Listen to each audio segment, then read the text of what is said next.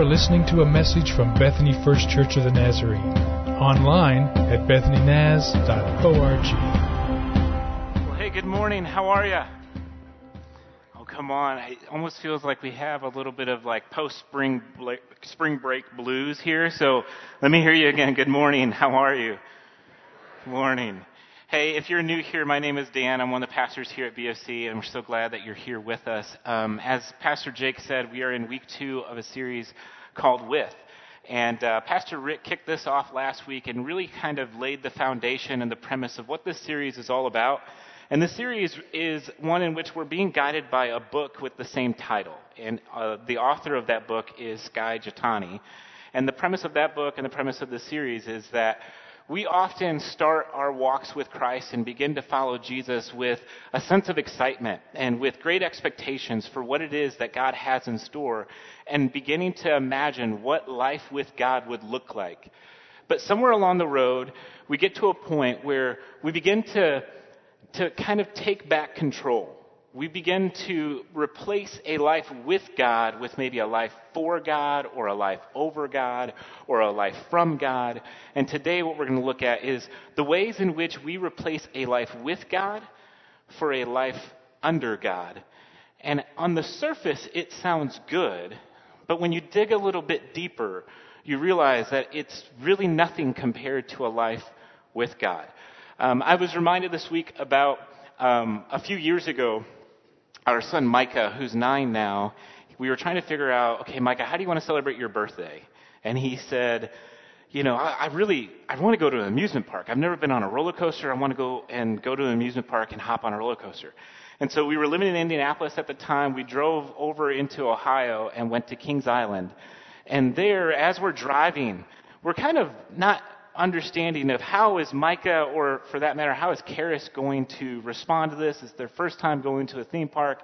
And uh, as we get closer, you can kind of see the roller coasters peek up over the tree line, right? And so then excitement starts to build for Micah, and he's like, "Oh, there's a roller coaster!" And he's kind of like back in the back of the car, pumping his fist. He's so excited, and Karis is excited. And so we get inside the gates to the to the park, we get in line, we say, okay, let's try this roller coaster first because this looks like it's manageable. So we hop in line, and my expectation is that Micah is going to love this. Our son Micah, we sometimes call him Kamikaze Kid. He is the one that is just the adrenaline junkie of our family. And so we kind of anticipate Micah's going to love this. We're not quite sure how Karis is going to do. Um, if you've ever met Karis, Karis is very, um, she's very imaginative, almost, almost so much so that uh, her imagination runs so wild that sometimes we wonder, is she really in touch with reality, right? And so we're kind of wondering, we think that Micah is going to love it, but Karis is going to get to a point where she's kind of in her own imagination uh, land, and yet she's going to get on the roller coaster and she's going to have this kind of reality check. And so we get on the coaster and we start getting cranked up to the first drop. And I'm sitting next to Micah, and Karis is in the back sitting next to Whitney, and Micah begins to grab onto my hand. And that's when I realize, you know what? It's Micah who's in store for a reality check. Because we're cranking up to the first drop, and Karis is in the back just kicking her feet. Her hands are up in the air. She's like, woo, let's do this. And Micah is holding on to my hand for dear life. And we go over the first drop. And then Micah starts shouting, I don't know about this, Dad. I don't want to do this anymore. I don't know about this. And so we go throughout the whole roller coaster and we get off. And I tell Micah, wasn't that great? He says, no, I don't want to do that again. And I'm thinking, we came out here for you, right? And Karis is the one from now on. She is hands up, ready to go, loves any, every bit of adrenaline. And I think about that story because I think that's often what a life with God actually looks like. Where sometimes we get started with this sense of excitement and anticipation and we're eager to jump in. And then we get up to the highest point of that and we look down and we realize that sometimes there are drops in a life with God. That it's not all mountaintops That sometimes there are valleys that we hit. Sometimes we look over the edge and we hold on for dear life and we say, I don't know about this anymore. I don't know if I want to do this.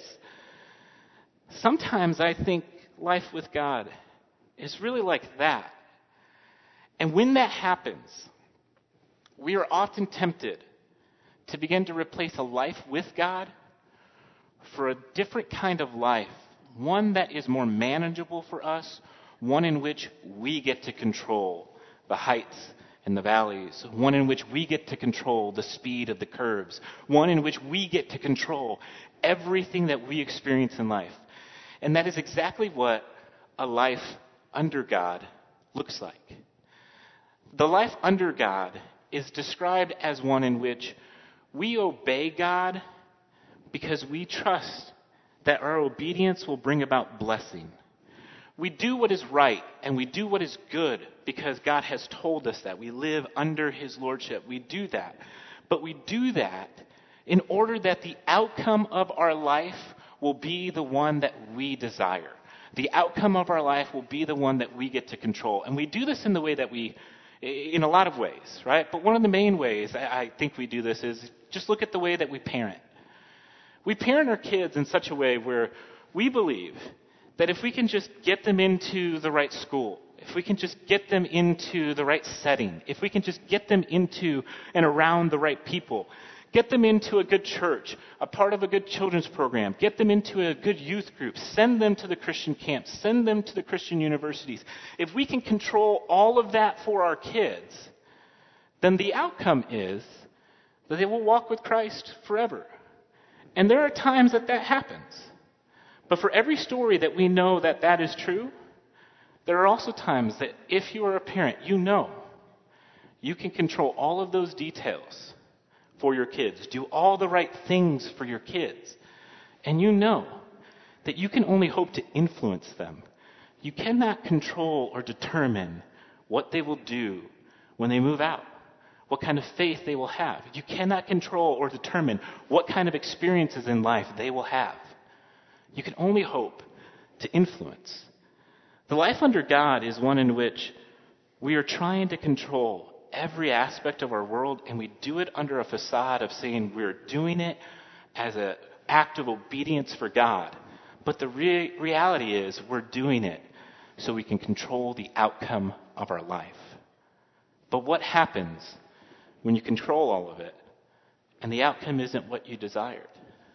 What happens when you do everything to make the marriage work and the marriage still falls apart? What happens when you pray all the prayers you know to pray and yet they seem to go unanswered? You see, the life under God, there's a backdrop behind it. And the backdrop behind it is a kind of common wisdom that has gone throughout humanity for all of history.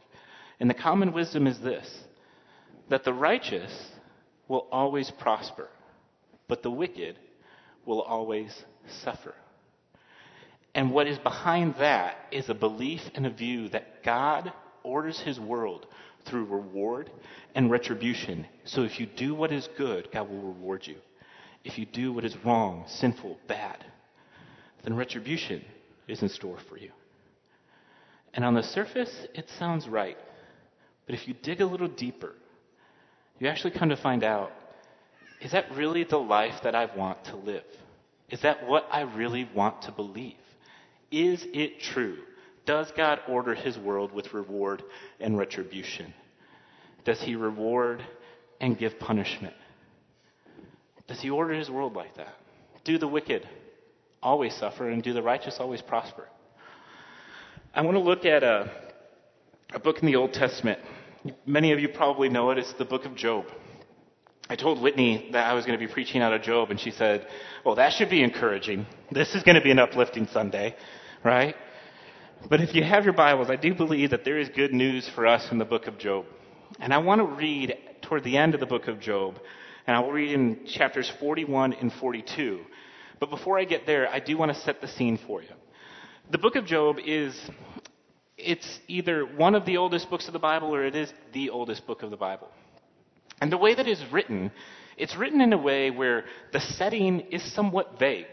it's written in a way where, uh, although Job is described as a blameless man, and he's described that by God, you don't have to be blameless in order to understand the book of Job. Although Job is described as blameless, you don't have to be a Christian in order to empathize with what Job goes through. You see, the book of Job is this kind of universal story where, regardless of who you are and where you approach the story from, it speaks to you. The only thing you really need to know in order to access Job is, the, is that you need to know what pain feels like. You need to know what suffering feels like. Because although Job is described as a blameless man, Job loses everything. Job, at the beginning of the book, is wealthy and prosperous with a large family. And in one day, he loses all of his children, he loses all of his wealth, and he's left with his wife, but you come to find out that that wasn't really a blessing either. Because his wife comes to him, and his wife says, Curse God and die. And she leaves him. And then the next go around, Job has his health struck. So Job doesn't even have his own health to hold on to. He has no one left around him. He has no wealth or prosperity left to, to rest his life on. And yet he was described as a blameless man. And then the rest of the book, all the way up until chapter 38, is this back and forth debate and argument between Job and his friends. And Job's friends come to him and they say things like, Job, when have the innocent ever perished? You see, Job's friends are functioning from an assumption that the, the righteous always prosper, the wicked always suffer. We like to think and approach the book of Job from a place of trying to figure out why do bad things happen to good people? Why is there suffering in the world? And if you try to approach the book of Job asking that question, you will be greatly disappointed at the end because there is no answer for that. God never answers that question. But the question that is at hand in the book of Job is do the righteous always prosper? Do the wicked always suffer? Does God order his world with reward and retribution? If he does, make sense of Job's life. But if that is not true, then how are we to relate with God? When so often we want to live a life under God. If I do what is right, God will bless me and reward me. And so you see this wrestling, this debating, this arguing going on in the book of Job. And then God shows up in chapter 38, and it says that God answers Job, or he speaks to Job from within a storm. But he doesn't answer any of Job's questions. Job wants answers, God just gives him more questions. He starts asking him things like, Well, where were you when I laid the foundations of the earth? And he starts asking him questions like, You know, Job, uh, did you set the limits of the sea? Did you shut the sea behind the doors and tell the sea and its proud waves, you can come this far and no further? He says, Tell me, Job, if you were there, tell me how all of this came to be. Job wants, he wants fairness and justice, but God gives him omnipotence. Job wants clarity, but God just gives him wisdom. And then you get to chapter 41. And chapter 41 is one of the most curious chapters in all of Scripture, at least in my opinion. Because God gives Job all of these questions, and then he, he starts into chapter 41, and he says this Can you pull in Leviathan with a fish hook? Do you know who Leviathan is? Leviathan is this creature of the sea. And the sea, throughout all of ancient Near Eastern thought, the sea was always depict, a depiction of chaos, of this uncontrollable force, of this kind of this kind of stirring in our world that comes to strike that you cannot manage, you cannot control. And God starts talking to this man of deep suffering, and he says, Can you pull in Leviathan with a fishhook? Or tie down its tongue with a rope? Can you put a cord through its nose or pierce its jaw with a hook? Will it keep begging you for mercy? I love what he says here. Will it speak to you with gentle words? Can this monster of chaos, Leviathan, will it whisper sweet nothings to you, Job? He says, Will it make an agreement with you for you to take it as your slave for life? And he says, And can you make a pet of it like a bird? Or put it on a leash for the young women in your home. I mean, this is rather curious, right? These are some of the last words that we have recorded that God would speak to a man in deep suffering, and God is choosing to talk about a mythical creature, a kind of monster under the bed, a, a monster from the deep. I mean, God, Job needs comfort. He needs answers. He needs some clarity here. He needs to know how you're going to redeem all of this. And God spends time talking about a monster of the deep. And then he, says this in verse 12. He says, I will not fail to speak of Leviathan's limbs, its strength, and its grace, graceful form. Who can strip off its outer court, coat? Who can penetrate its double coat of armor? Who dares open the doors of its mouth, ringed with fearsome teeth? Its back has rows of shields, tightly sealed together. Each is so close to the next that no air can pass between. They are joined fast to one another. They cling together and cannot be parted. Its snorting throws out flashes of light. Its eyes are like the rays of dawn. Flames stream from its mouth. Sparks of fire shoot out. Smoke pours from its nostrils as from a boiling pot over burning reeds. Its breath sets coals ablaze, and flames dart from its mouth. Strength resides in its neck. Dismay goes before it. The folds of its flesh are tightly joined. They are firm and immovable. Its chest is hard as a rock, hard as a lower millstone. When it rises up, the mighty are terrified. They retreat before its thrashing. The sword that reaches it has no effect, nor does the spear or the dart or the javelin.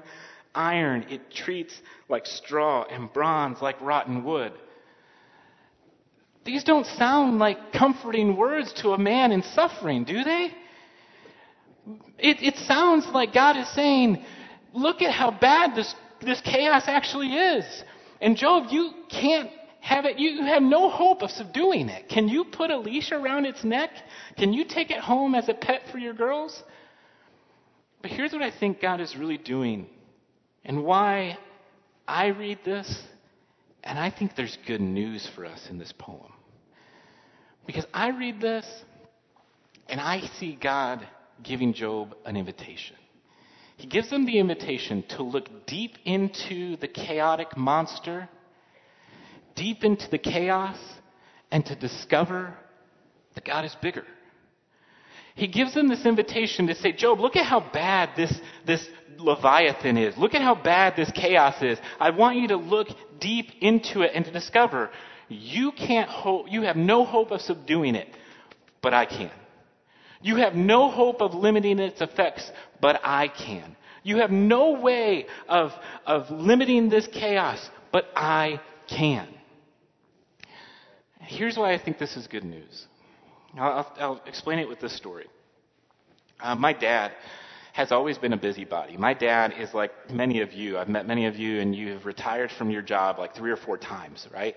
Retirement means not that you actually enter retirement, you just get to go on and do something else that you would rather do. And so my dad is like that. My dad has always been a busybody. He's retired three or four times. And, um, and I remember the last time he retired, he was so extremely bored at home that he just had to get busy doing something. So anytime I call home, I'm like, Dad, what are you working on now? There's always a project, right? But when I was younger, my dad was still that busybody. But there were moments when I was at home that I would find my dad as the stillest man that I've ever seen. But it was in some of the most chaotic times. It was whenever the strongest storm blew through our town. My mom would be the one that she would run into the basement, but my dad would be the one that he would walk out onto the porch and he would sit. And so often I would find that when the storms come through our town, you could find my mom in the basement, my dad's out on the porch, and my dad was calm. So I would walk out on the porch with him, and I would just sit there, not because I really cared to watch the storm, but I was watching this calm, still man. And it was, he was so still that it was almost reverent. You didn't want to disturb him. But one time I, I, I got enough courage and I asked him, I said, Dad, why is it every time a storm comes through, mom's in the basement, you're out here on the porch, right? My dad would love to live in Oklahoma, that when the tornado sirens would go off, he'd be walking outside, right? Look at this. Why is that, Dad? And he, would, he told me this. He says, I like to come out on the porch to watch the storm pass by. Because no matter how big or bad the storm is, I'm always reminded that my God is bigger. No matter how big or bad the storm is, I'm always reminded that my God is bigger. When you live a life under God with the assumption that if you do what is right and what is good, that reward and blessing will be the outcome, you will ultimately be disappointed when the storm comes by because you will be wondering, why is the storm here? But the reality is, when the storm comes, when the chaos stirs, what God is actually doing is He is inviting us to look deep into the storm, deep into the sea, deep into the chaos, and to discover that no matter how big or bad the chaos is, my God is still bigger. No matter what circumstances I may be going through, my God is still bigger. That is the invitation that, that God gives to Job, and it's the invitation he extends to us as well.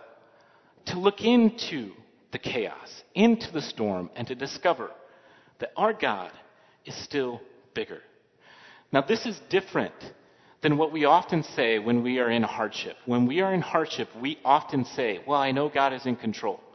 But the reality is, we, not, we, we do not need to only say God is in control. We also need to say that God is uncontrollable.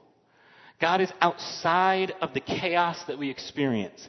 And whether the chaos was created by somebody that we are suffering from, or whether the chaos was something that our own actions stirred up, our God stands outside of it. And if He is outside of it, then He will help us sustain through it.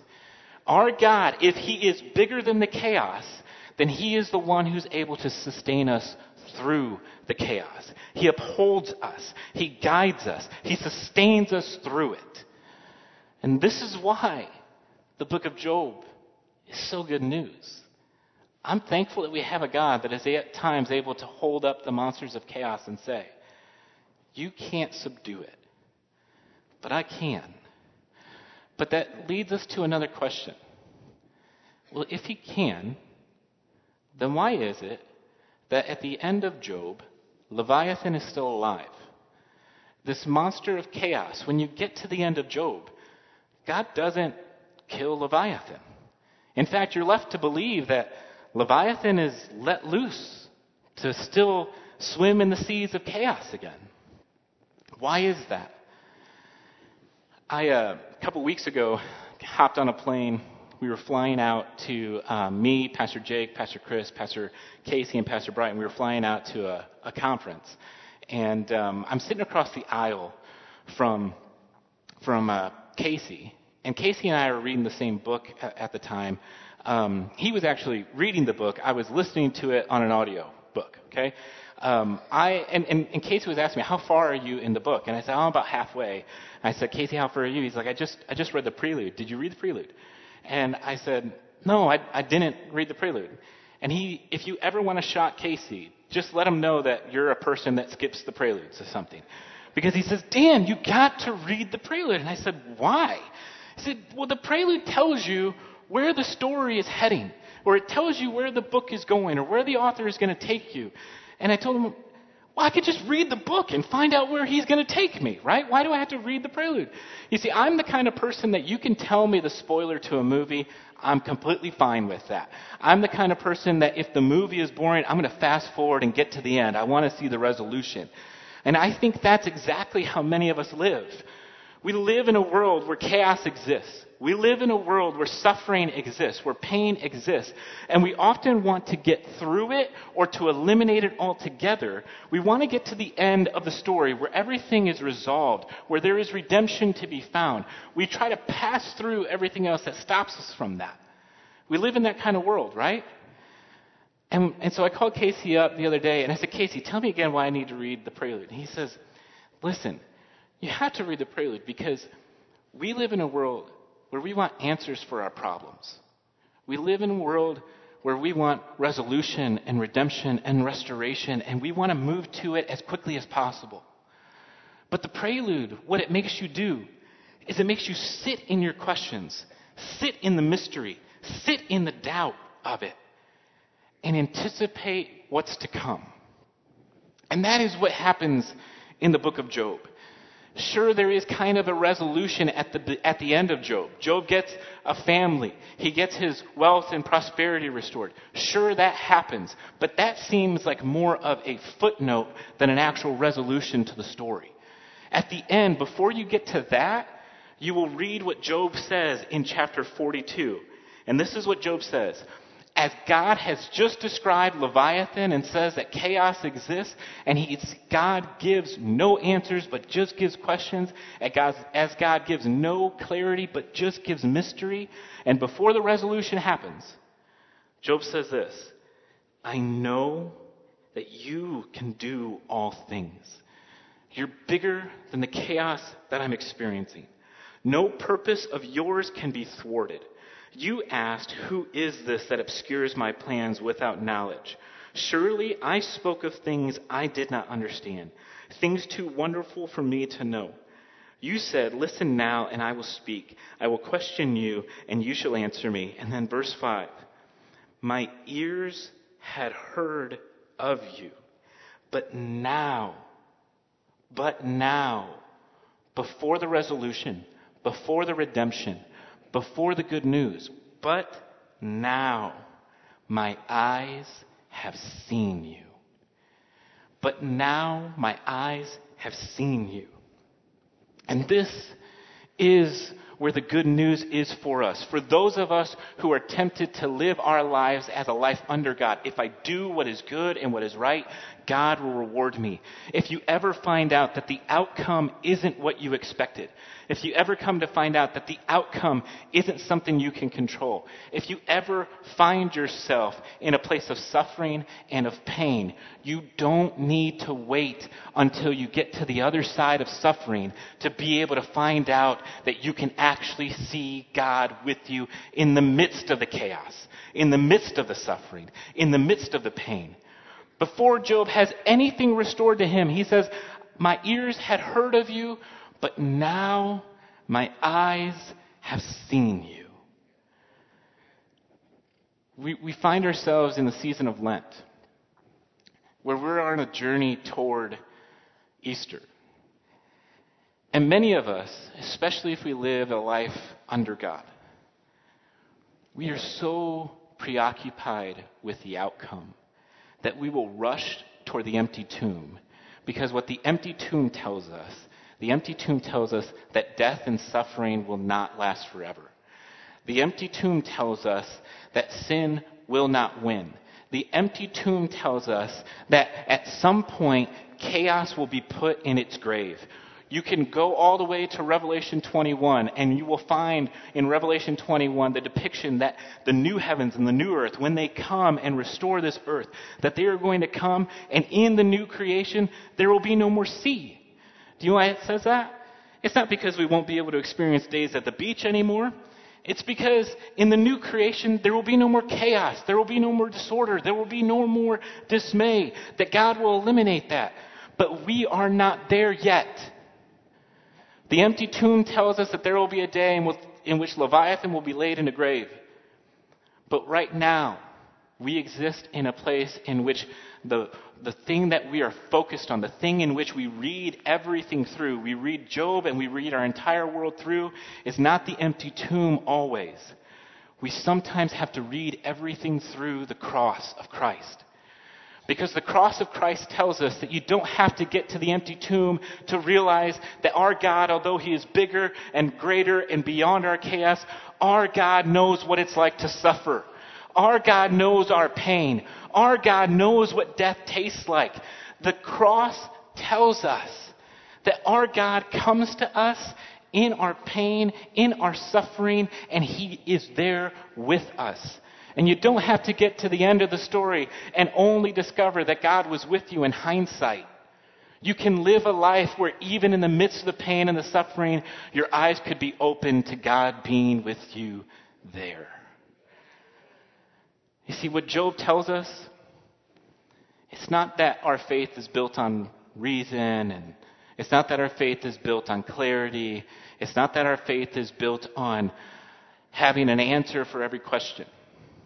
What Job tells us is that if we look through the suffering of God, if we look through the cross of Christ, we will see God there with us in the midst of the chaos. We will see God there with us before the resolution. We will see God is there with us before the resurrection, that He's always been with us, that the outcome isn't the only thing for us to desire. It's His presence with us through it all that we should desire. The life of God, the life under God will never satisfy because we will end up trusting in our own actions to control the outcomes of our life. And what God is trying to show us in the book of Job and through our pain and through our suffering is that He is not a prisoner to our actions. He is not held captive by what we do or what chaos stirs in our world. He is not limited by any of that. He is also not afraid of any of that. And so He meets us in our pain, in our suffering, in our chaos, that our eyes might be open to reimagine a God who knows what death and suffering taste like. And to trust that this God is good. And this God is enough. That this God is the one that sustains. And so he gives that invitation to Job. But he gives us that invitation as well. He gives us the invitation to say, Come. When the pain is too much, when the suffering is too heavy, come and discover, to have your eyes open, that I am a God with you even there. So, would you pray with me? Father God, Lord, thank you for your word. Lord, we often try to come to this book and come to this story to try and master it, to try and get answers, to try and figure out why the suffering and pain or chaos exist. But Lord, I think all that you ask us to do is to come in honestly. Say, Lord, this, this is too much for me to bear. Lord, this is too heavy for me to carry. And I may not know why this is happening. I may not be able to make sense of it. But Lord, I trust that you do. I trust that, that you can sustain me. I trust that you are here with me. And so, Lord, I pray that, that you would speak to your people today. That you would meet us where we are in our honesty, in our brokenness, in the heaviness of our hearts. And may we have our eyes open to you being with us even there. Pray all this in Jesus' name. You have been listening to a message from Bethany First Church of the Nazarene. Visit us online at bethanynaz.org.